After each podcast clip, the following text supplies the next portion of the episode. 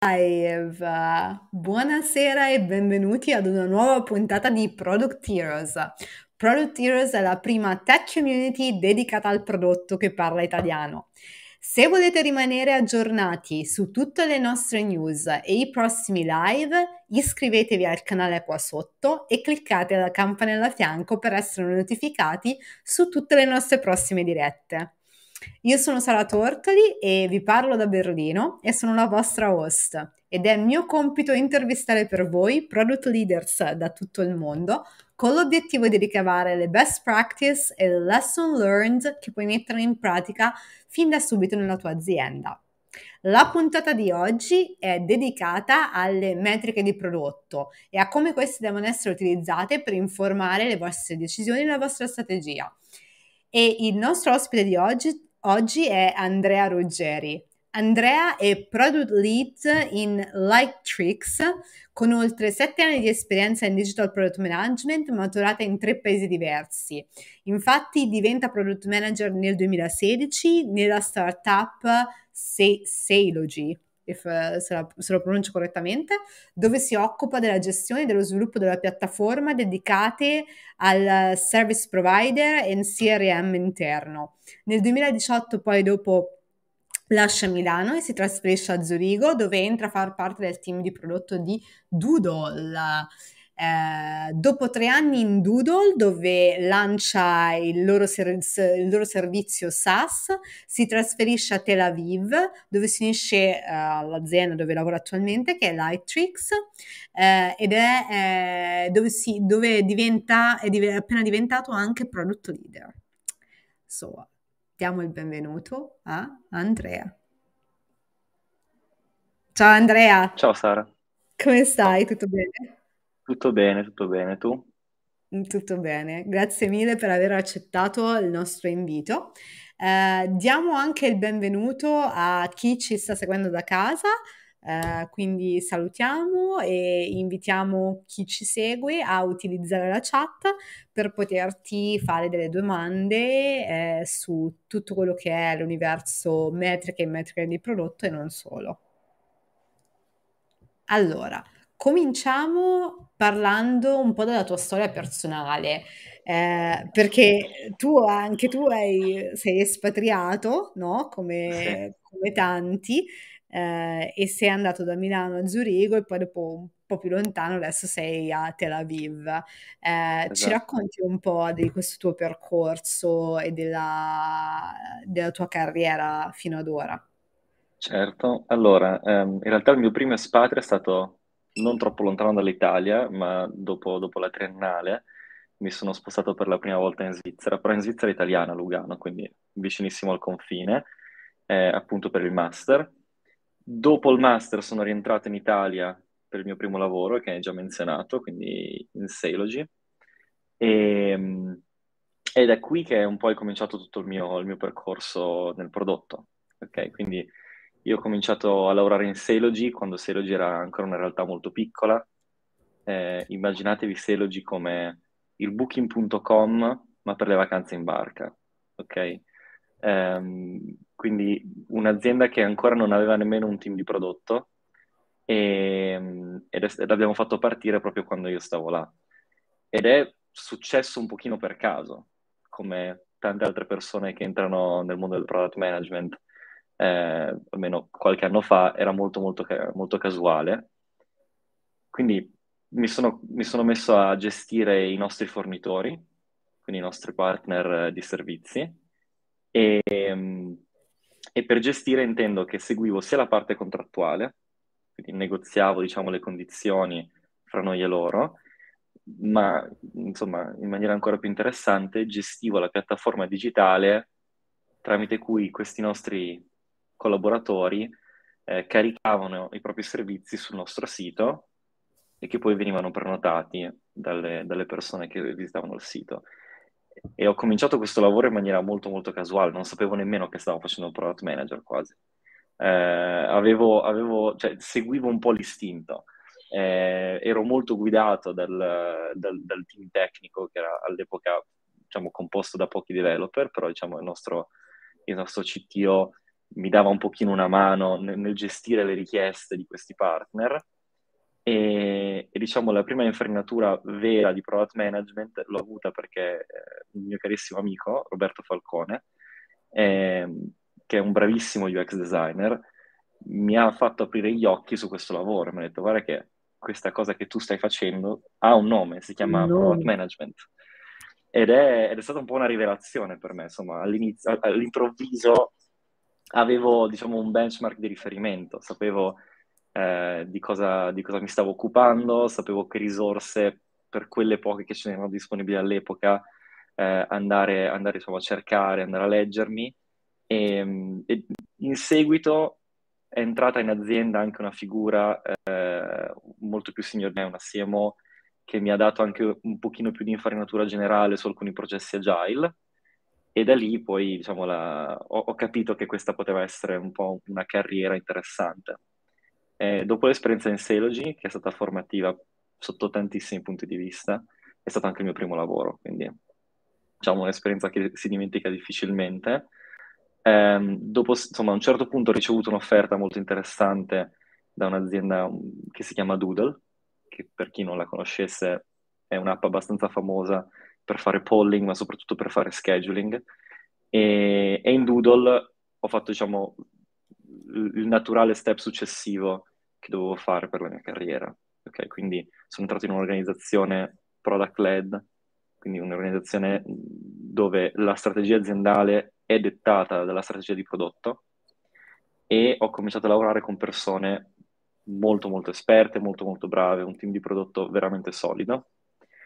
E, e, la cosa più interessante di Doodle è che sono entrato in un momento in cui l'azienda stava facendo un shift di business model. Quindi passa, Doodle è sempre stata un'azienda che stava in piedi o il cui business model principale, diciamo, era, erano le revenue provenienti dalle, dalle pubblicità che metteva sul sito, eh, diciamo, facilmente monetizzabili visti i volumi di Doodle parliamo di decine di milioni di utenti al mese. Ok, quindi facile monetizzare così con, con le pubblicità, però diciamo il board di Doodle in maniera lungimirante aveva, ha avuto intenzione di, di, cambiare il business model dell'azienda e farlo diventare da revenue ads driven a SaaS. Quindi sono entrato in questo momento di transizione super interessante in cui un sacco di cose stavano succedendo, un sacco di errori stavano essendo commessi e, però c'era anche insomma, moltissimo da imparare. E, e, sono stato in Doodle per tre anni, ho iniziato eh, diciamo aggiungendo feature premium sulla piattaforma free e poi abbiamo sviluppato un intero modello freemium e ho finito in Doodle gestendo eh, la parte di premium offering B2B, quindi per i nostri, per i nostri clienti business. Eh, anche questa esperienza estremamente formativa e poi nel, un anno fa circa, quindi nel primo quarter del 2021 mi sono trasferito a Tel Aviv, eh, più per motivi personali che altro, e, e, ho cominciato a lavorare in un'azienda che si chiama Lightrix, il cui nome non dice mai niente a nessuno, però è un'azienda abbastanza, abbastanza grande, sono oltre 500 persone, che sviluppa applicazioni per fare editing di video e foto. E, diciamo, una, la, la, l'app più famosa di Lightrix è un'app che si chiama Facetune, che magari qualcuno ha sentito a un certo punto nella tutti, propria vita. Tutti Instagram, influencer. Bravissima, hai capito subito. Eccetera, la conoscono di sicuro. Esattamente, grandissimi clienti di Facetune. E, Lightrix, che in realtà poi è un'azienda che, è una, è un'azienda che tra le prime si è inventata il modello SaaS eh, B2C, ok? Quindi il loro modello di business è il modello freemium.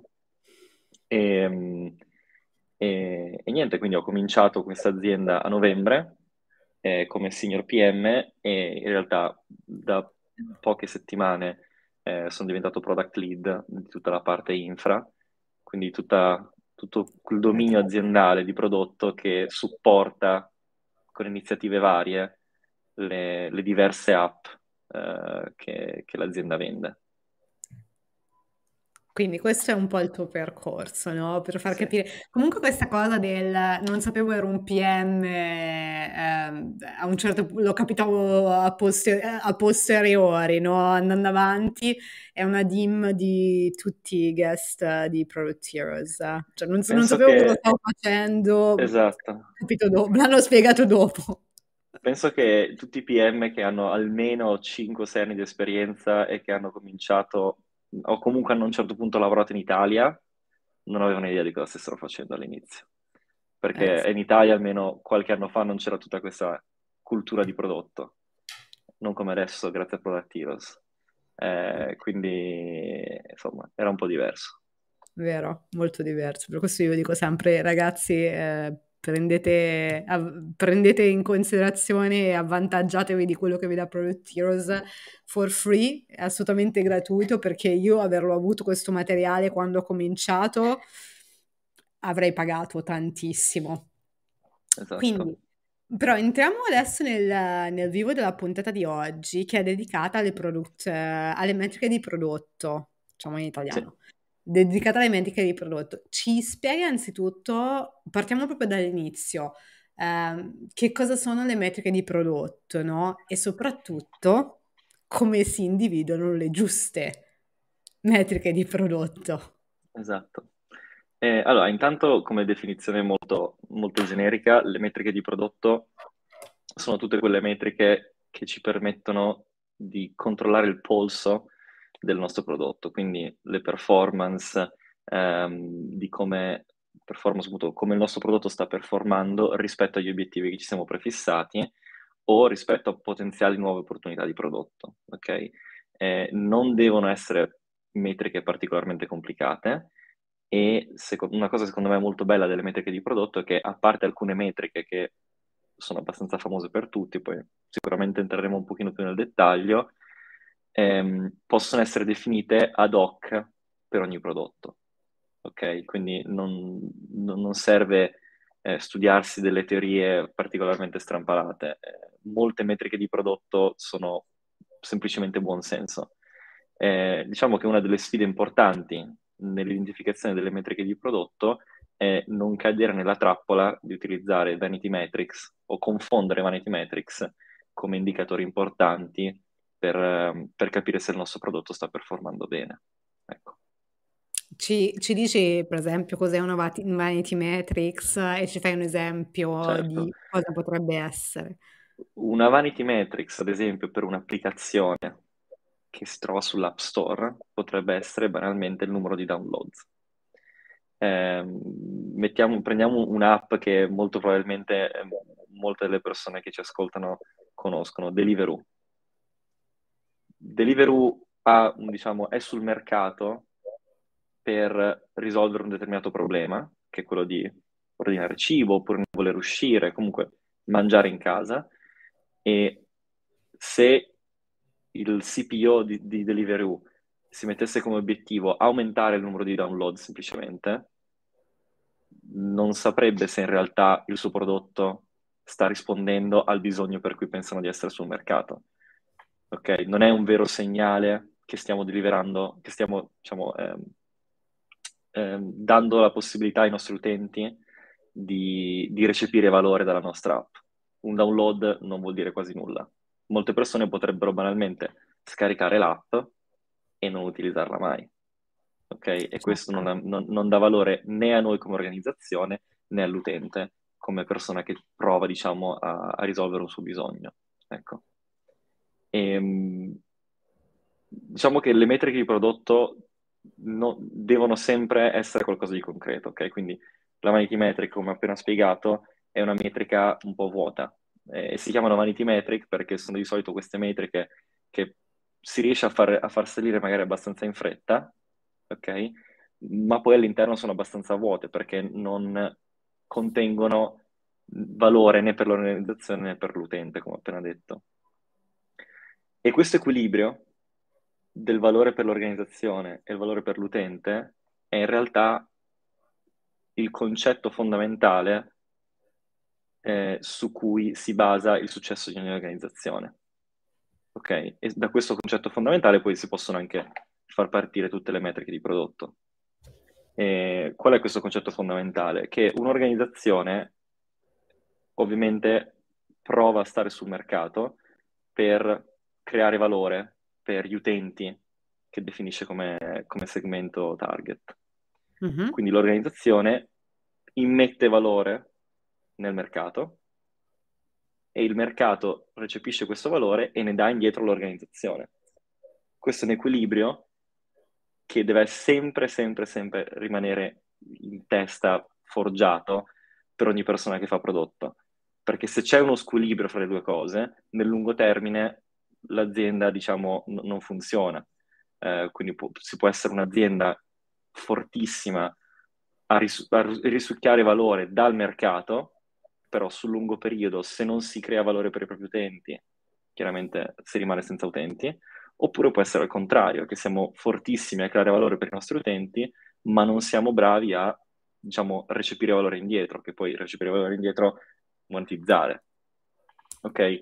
Questo è un equilibrio fondamentale e molto molto importante per la, diciamo, la, per il successo di ogni organizzazione di prodotto, ogni organizzazione quasi, non solo di prodotto. E, ehm, quindi abbiamo detto sono, questo equilibrio va in due direzioni. Immettere valore sul mercato per i nostri utenti e riprendere valore indietro. Le metriche di prodotto ci aiutano a capire quanto bene stiamo facendo su queste due, su queste, su queste due dinamiche quanto siamo bravi a immettere valore sul mercato e quanto siamo bravi a riprenderlo indietro. Ecco, okay? questo è un punto abbastanza fondamentale su cosa sono e, e perché sono utili, ma ci, ci, sveli, per esempio, come fai tu a capire, a mm-hmm. isolare le giuste metriche da monitorare per capire se effettivamente questo valore che stai immettendo ti sta ritornando indietro nella sì. maniera adeguata. Cosa, cosa, guardi? Se vuoi possiamo fare anche qualche, possiamo fare anche in generale, però possiamo anche andare proprio nel, nell'esempio più pratico. Hai detto che prima, per esempio, hai lanciato una SaaS quando eri a Doodle, no? Come hai capito che quello che stavi costruendo nel modello subscription della SaaS effettivamente creava un valore no, per gli user. Esatto. Allora, io personalmente ho sempre utilizzato un, un, un, framework che a me piace abbastanza, che si chiama eh, North Star Metric Framework, quindi eh, la, il, il framework della... Spieghiamo per chi magari, sono sicura esatto. che lo esatto. conoscono tutti chi ci segue, però giusto un ripassino veloce cosa è una North Star Metric. Sì, la North Star Metric è una metrica eh, che incapsula all- all'interno della sua definizione eh, una, um, proprio questo equilibrio di cui stavamo parlando, ok? Quindi deve essere ehm, un segnale che i nostri utenti stanno effettivamente percependo del valore tramite il nostro prodotto, le nostre soluzioni, e allo stesso tempo eh, è un segnale che noi come organizzazione stiamo pre, diciamo, ricevendo del valore indietro dal mercato che, che stiamo servendo. Ok? Faccio un, un esempio stupido. Eh, Spotify, che è un, un, prodotto che diciamo conoscono più o meno tutti, eh, ha come nostra metric eh, il numero di minuti ascoltati dagli utenti premium ogni settimana. Lasciamo perdere per un secondo la frequenza della settimana però se prendiamo numero di minuti ascoltati da utenti premium, capiamo immediatamente che abbiamo quelle due dimensioni di cui parlavamo prima. Quindi Spotify sta sul mercato per fornire, eh, diciamo, soluzioni di, di, di audio streaming. Quindi, diciamo, l'obiettivo è che gli utenti ascoltino qualcosa tramite Spotify. Infatti c'è il numero di minuti ascoltati però Spotify sta sul mercato anche per prendere soldi, tra l'altro con un modello freemium. Quindi che cosa gli importa? Da utenti premium. Quindi più minuti ascoltati da più utenti premium copre esattamente quelle due dimensioni di cui parlavamo prima ed è quell'equilibrio fondamentale che ogni organizzazione di successo monitora costantemente. Ok? Quindi la nostra metric serve proprio a capire, a identificare qual è il segnale migliore per, per tracciare queste due dimensioni, ma soprattutto è anche un ottimo strumento di comunicazione interna, ok? Perché allineare tutta l'organizzazione su una metrica comprensibile e, e spiegata molto bene internamente aiuta poi tutti i team a lavorare nella stessa direzione. E come fanno i team a lavorare sulla nostra metric? In realtà la nostra metric poi si deve spacchettare in sottometriche un pochino più semplici da digerire e da impattare. Ok? Quindi diciamo una cosa che io, che mi è sempre capitato di fare quando ho definito delle nostre metric, è appunto definire la nostra metric, e anche quello è un piccolo processo, e dopodiché spacchettarla in almeno due livelli mm-hmm. sottostanti, fatti di metriche che o si correlano, hanno una correlazione estremamente positiva con la nostra metric, o che comunque contribuiscono alla nostra metric. E queste metriche, questi sottolivelli, sono poi le metriche che eh, vanno a essere associate alle attività dei vari team. Ci fai un esempio pratico di quando eri a Doodle? Poi prendiamo le Sì, domande anche che vediamo in chat arrivare. Sì, Eh, ci fai un esempio pratico perché magari aiuta anche chi ci ascolta da casa, no? Di quando eri a sì. Doodle e, dovevi- e hai dovuto lanciare questo, ehm, questo subscription-based business model, no? Qual era la tua North Star metric allora e quali erano le metriche cosiddette di supporto, se le possiamo chiamare così? Certo. Allora, eh, ai tempi di Doodle avevamo definito come metrica fondamentale, e questo perché faccio un, una, do un piccolo, un piccolo contesto prima. A Doodle eh, a un certo punto ha cominciato a investire, abbiamo cominciato a investire pesantemente sul, um, su, sul cambiare un pochino il discorso, su, il discorso funzionale dell'app. Cioè, Doodle era sempre visto molto come fare polling, e invece volevamo specializzarci sullo scheduling come attività. Quindi volevamo diventare uno strumento di riferimento per aiutare i team di aziende varie a trovare i momenti migliori per diciamo, fissare meeting, senza tutto lo scambio di mail, telefonate, cose. Quindi, fatta questa premessa, per noi, diciamo, l'unità di valore che volevamo fornire ai nostri utenti era ehm, fare scheduling eh, di meeting, quindi organizzare delle riunioni, ok? E trovare il momento giusto per organizzare delle riunioni. Quindi per noi la nostra metric era eh, il numero di meeting moltiplicato per il numero di persone all'interno del meeting mm-hmm. organizzati da utenti premium. Perché anche noi diciamo, lavoravamo come SAS e quindi avevamo delle, delle sottoscrizioni. Perché il numero di persone che partecipano al meeting, se posso chiedere? Perché, certo, perché ehm, diciamo, il valore lo percepiva non solamente l'organizzatore, ma anche tutte le persone invitate. Ok. Ok, quindi diciamo questo era per noi anche un modo per, eh, per controllare quanto virale diventasse il nostro prodotto. Ok. Banalmente un meeting a cui... Effect. Esatto, che, su, che per Doodle è sempre stato un, un elemento molto molto molto molto forte.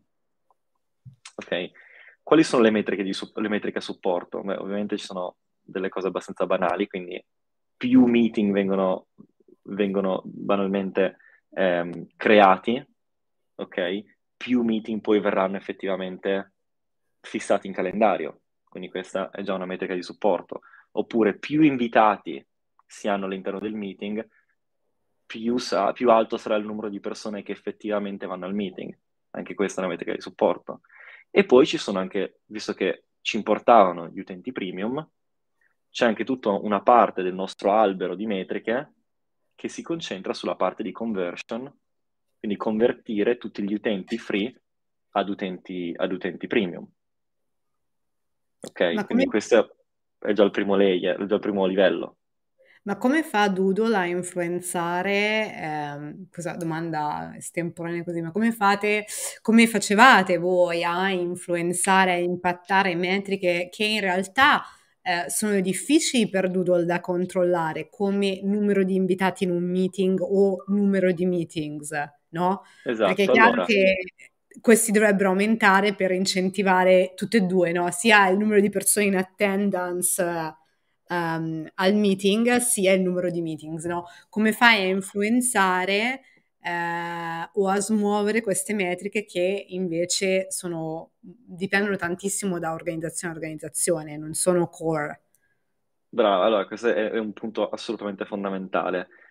Quando poi si vanno a definire livelli successivi, le cose diventano proprio molto, ehm, diciamo, tagliate per l'organizzazione eh, in cui stiamo lavorando. Quindi nel nostro caso, eh, tutte le metriche che stavano sotto erano metriche che ci permettevano di monitorare i passaggi nello user journey che pian piano magari portavano all'organizzare un meeting o all'essere invitati o all'aggiungere più invitati. Ok? E questo qui mi ricollego a quello che ho detto all'inizio della nostra conversazione. Mm. Le metriche di prodotto devono essere personalizzate per il prodotto che stiamo, che stiamo cercando di monitorare. Ok? Quindi nel nostro caso c'era uno specifico passaggio dell'onboarding per il quale diciamo, sapevamo che fatto quel passaggio ci sarebbe stata una, una, una probabilità molto più alta di effettivamente organizzare un meeting. Ok, quindi questa metrica assolutamente va inserita nel nostro albero di metriche, proprio perché è una metrica molto più actionable, si dice, quindi molto più semplice ehm, da, da, impattare tramite il lavoro di un singolo team. Quindi diciamo, questo era un pochino il modo per, per rendere le, le, le, metriche personalizzate.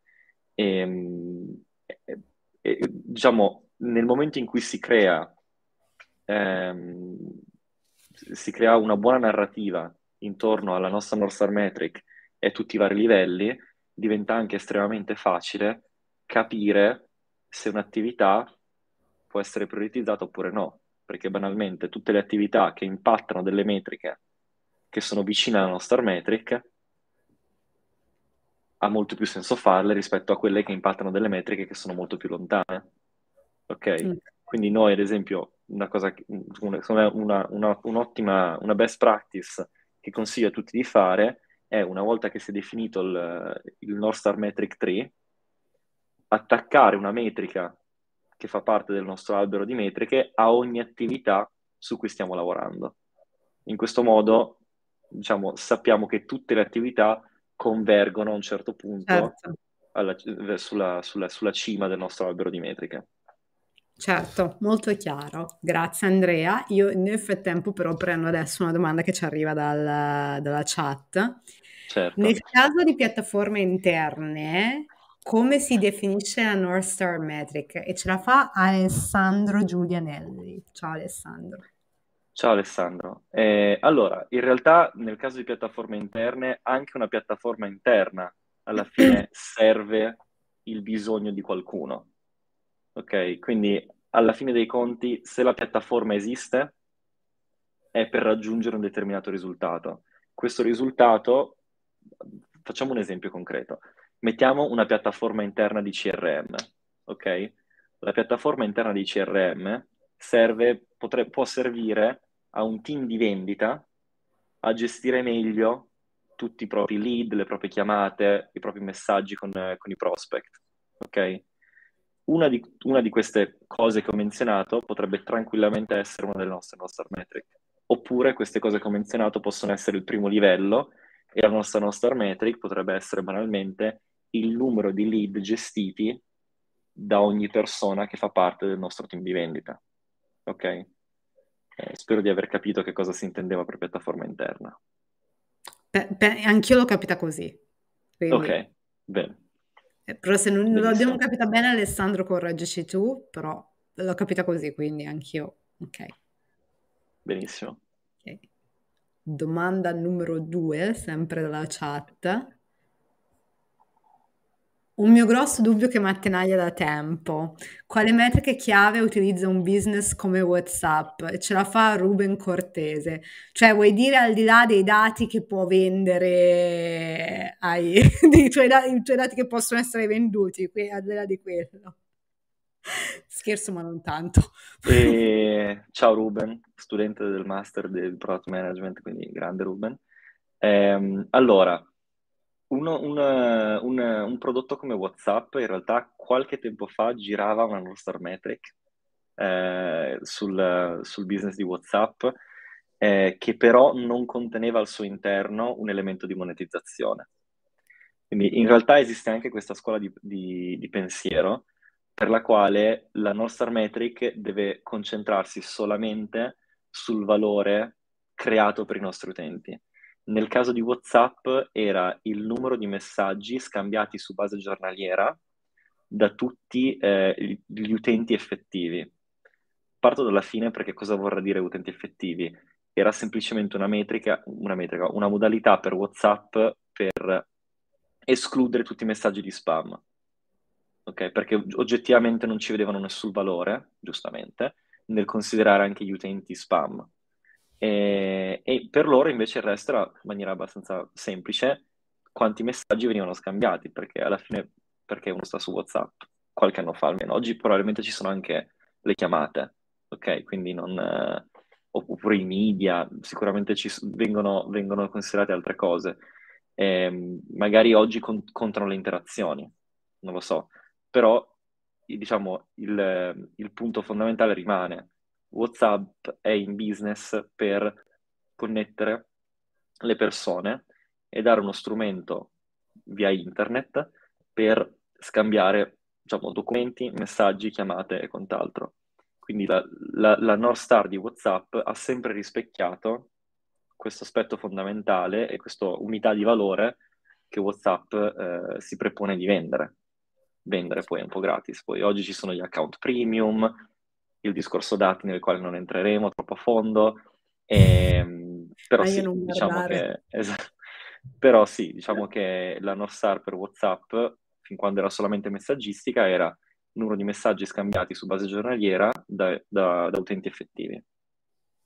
All right, grazie mille Andrea. Penso che questo risponda, risponda alla domanda di Ruben.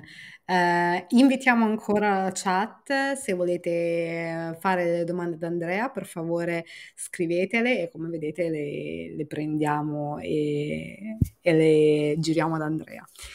Um, proseguiamo. Io ho un'altra domanda per te, perché le metriche, no? Si possono avere metriche diverse anche in fasi diverse della vita di un prodotto, no? Sì, Eh, in particolare nelle fasi pre e post launch di un prodotto nuovo, no?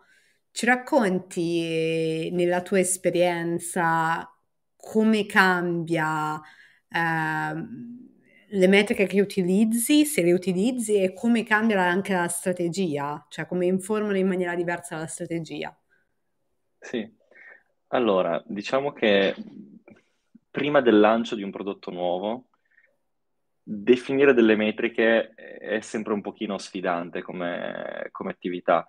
Eh, questo perché molto spesso si fa un pochino di fatica a trovare dei benchmark eh, contro cui confrontarsi e magari è un prodotto che non ha ancora una definizione assolutamente chiara di quale potrebbe essere la, la value proposition, però diciamo che per me vale ancora il discorso di definire qual è la nostra metric del nostro prodotto, nuovo o vecchio che sia, e da lì provare a misurare il valore che vogliamo immettere sul mercato. Ok, Quindi questa sicuramente è alla base. E dopodiché, ehm, diciamo che in fase di, di product discovery bisogna provare a trovare più dati possibili, questa è, diciamo, è product management, l'ABC del product management, ok? E in fase di, valida- di product discovery, quindi bisogna trovare più validazione possibile e la validazione può arrivare da metriche che non sono propriamente metriche di prodotto, ma potrebbero banalmente essere metriche di, di mercato.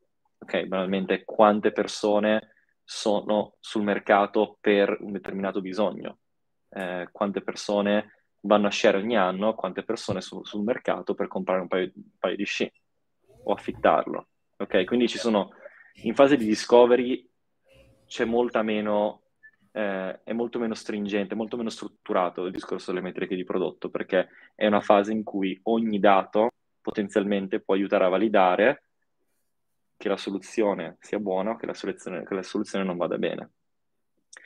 Quando invece si entra nella parte di design, ok, e per fase di design intendo eh, cominciare a sketchare una, una, soluzione, disegnare qualche user flow eh, o banalmente avere un minimo di idea di come la vostra soluzione potrebbe apparire agli occhi dell'utente o, o eh, non solo apparire, come potrebbe apparire sia, sia, in termini visivi ma anche in termini di esperienza.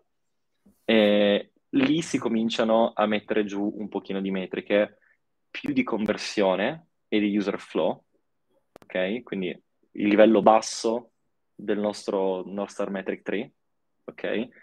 E, e un buon processo di, di design validation richiede fare testing, testing, tanto testing.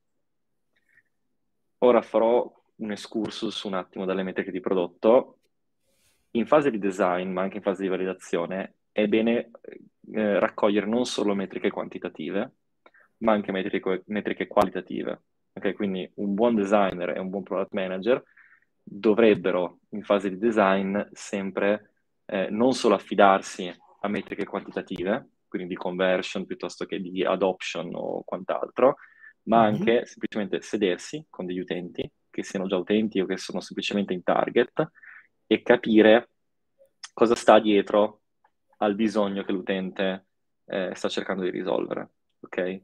Eh, possono essere chiamate metriche di prodotto oppure no, io le chiamo metriche qualitative, eh, ci danno, diciamo, la possibilità di guardare più in profondità eh, il problema che stiamo provando a risolvere. E, ehm, tornando invece alla fase di testing, quindi il design va sempre testato e ci sono diversi modi per testare i nostri design, alcuni sono molto economici e veloci, altri sono un pochino più dispendiosi. E, ehm, dopodiché, una volta finito il design, ehm, quando si ha un po' un'idea di qual è il nostro flow, a questo punto sappiamo esattamente quali sono, quali sono quelle metriche di prodotto, chiaramente customizzate per la nostra soluzione, e, e possiamo mettere su un ottimo, un famoso A-B test o quant'altro. E un altro consiglio è testate qualunque cosa, anche se sembra stupida, testatela, fate anche quelli che vengono chiamati AA test, però diciamo che prima di ogni release, qualunque essa sia, è sempre una buona pratica testare e testare, quando si testa qualcosa di molto banale, si possono semplicemente utilizzare delle metriche di controllo. Ok? Quindi un AA test è un test in cui il cui obiettivo è capire se stiamo rompendo qualcosa. Eh, quali sono le nostre metriche di, di, controllo? Sono le nostre metriche di prodotto principali, quindi potrebbe essere la nostra North Star Metric, potrebbe essere la nostra retention, potrebbe essere la nostra, eh, la nostra conversion rate da free a premium, possono essere tutta una serie di metriche che per noi sono importanti e che semplicemente non vogliamo danneggiare. E se in fase di testing eh, misuriamo che statisticamente, in maniera statisticamente significativa, non stiamo rompendo niente o stiamo raggiungendo il, um, il lift o il miglioramento che ci eravamo preposti, allora possiamo deliberare, possiamo lanciare questo qualunque cosa che stavamo sviluppando. In fase di delivery è il momento in cui arriva veramente la nostra validazione. Ok, quindi non, non abbiamo mai una certezza al 100% se non quando effettivamente il nostro prodotto è fuori. E in fase di delivery quindi si riutilizzano le stesse metriche che si sono utilizzate in fase di testing e si prova a capire se nost- il nostro test il nostro prodotto si comporta come in fase di testing oppure si comporta diversamente. Assolutamente. Questa era la domanda, è anche poi una domanda un po' difficile, no? Perché cambia tantissimo anche a seconda del prodotto che hai, eccetera. Però penso che Sì. come framework eh, dato un po' un metodo, eccetera, penso che è molto bene. North Star Metric scrivono EBITDA plus Vanity Metrics client disappeared. Come convincere direttori ed, ed executive ad adottare una North Star Matrix valore per business più valore per il cliente? Eh, allora, questa cosa mi è successa in realtà un po' di recente. Eh, io ho semplicemente fatto un'analisi di correlazione. Quindi la North Star Metric che, che era stata individuata per tracciare il valore per l'utente si correlava in maniera indiscutibilmente positiva, quindi oltre 0,5, eh, con le nostre revenue.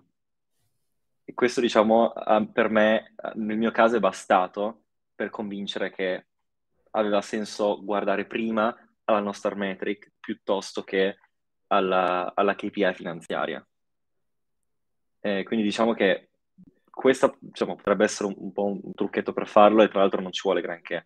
Eh, però sicuramente se si è in un'organizzazione che non è sensibile rispetto a questo argomento, capisco che possa essere un pochino complesso eh, costruire questa narrativa. Eh, io di solito ricorro ai dati per, per convincere le persone quando, quando, le ho a disposizione e l'ultima volta che mi è successa una cosa del genere, come dicevo, ho mostrato una correlazione, questi sono numeri, venitemi a dire che non è vero e diciamo questa cosa per me è bastata. Speriamo che possa bastare anche a Filippo.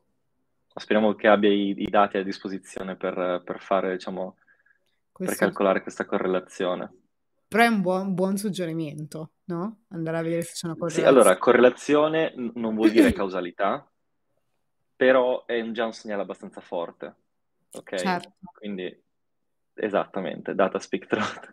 Eh, quindi tendenzialmente, quando si mettono le persone davanti a dei numeri, a meno che non sia dei maghi e si, si crei un contesto strano, diciamo, chi, chi, chi, chi, nega i numeri, secondo me non fa mai una bella figura. Eh, quindi potrebbe essere anche una buona mossa, anche banalmente in termini di dinamiche politiche all'interno di un'azienda. Eh, creare, eh, creare buy-in o creare supporto rispetto ad un'ipotesi tramite, eh, tramite le metriche e i dati. Certo. Perfetto. Faccio, faccio una domanda proprio pratica, pratica, pratica, ma tu le, tu- le tue metriche dove le, le guardi, dove le osservi, che tu le utilizzi per traccare Allora, le metriche? io sono un grandissimo fan del, ehm, ehm, de- delle metriche o comunque di fare analisi self-service. Quindi secondo me ogni persona all'interno di un team di prodotto quindi parlo di non solo product manager o product analyst, ma parlo di designer, UX, UI, qualunque, qualunque tipologia di designer voi siate, o service designer, e così come qualunque developer, tutti dovrebbero avere accesso in maniera semplice e veloce ai dati. Ci sono delle organizzazioni in cui questo non succede eh, e secondo me è un peccato, e ci sono delle altre organizzazioni, io sono sempre stato abbastanza fortunato, in cui si utilizzano dei tool che danno questo accesso in maniera abbastanza veloce. I tool che a me è capitato di utilizzare in passato sono beh, il classicone Google Analytics, eh, che sembra un pochino complesso, ma vi assicuro che dopo un po' diventa quasi piacevole.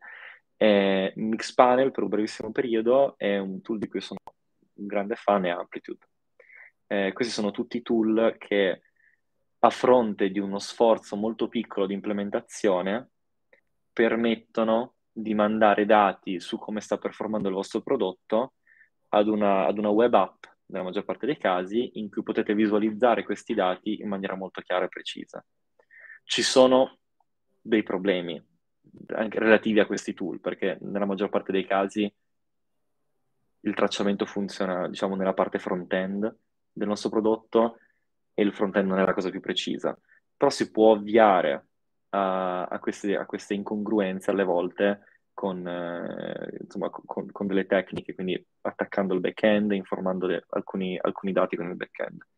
Eh, però, diciamo, tendenzialmente, nella mia esperienza, Analytics, Mixpanel, eh, Amplitude, oppure anche Google Optimize eh, per fare, oppure Optimizely per vedere i risultati di alcuni A-B test, eh, tutti prodotti secondo me molto validi e che permettono a qualunque stakeholder di andare nel, nella- nel prodotto, cercarsi un evento particolare e capire come sta performando l'app rispetto a quell'evento. Chiarissimo, perfetto. Allora, Andrea, io ti ringrazio tantissimo per essere stato qui con noi oggi. Eh, spero che anche il pubblico sia stato bene e ha interagito con te, quindi benissimo. Ehm, noi salutiamo tutti i nostri ascoltatori adesso e li ringraziamo per essere stati con noi e li invitiamo a seguirci ancora e a rimanere connessi per la prossima puntata. E Andrea, di nuovo, grazie tantissimo per essere stato con noi e auguriamo a tutti una buona serata. Grazie a te, grazie a tutti. Ciao da Tel Aviv. Ciao a tutti.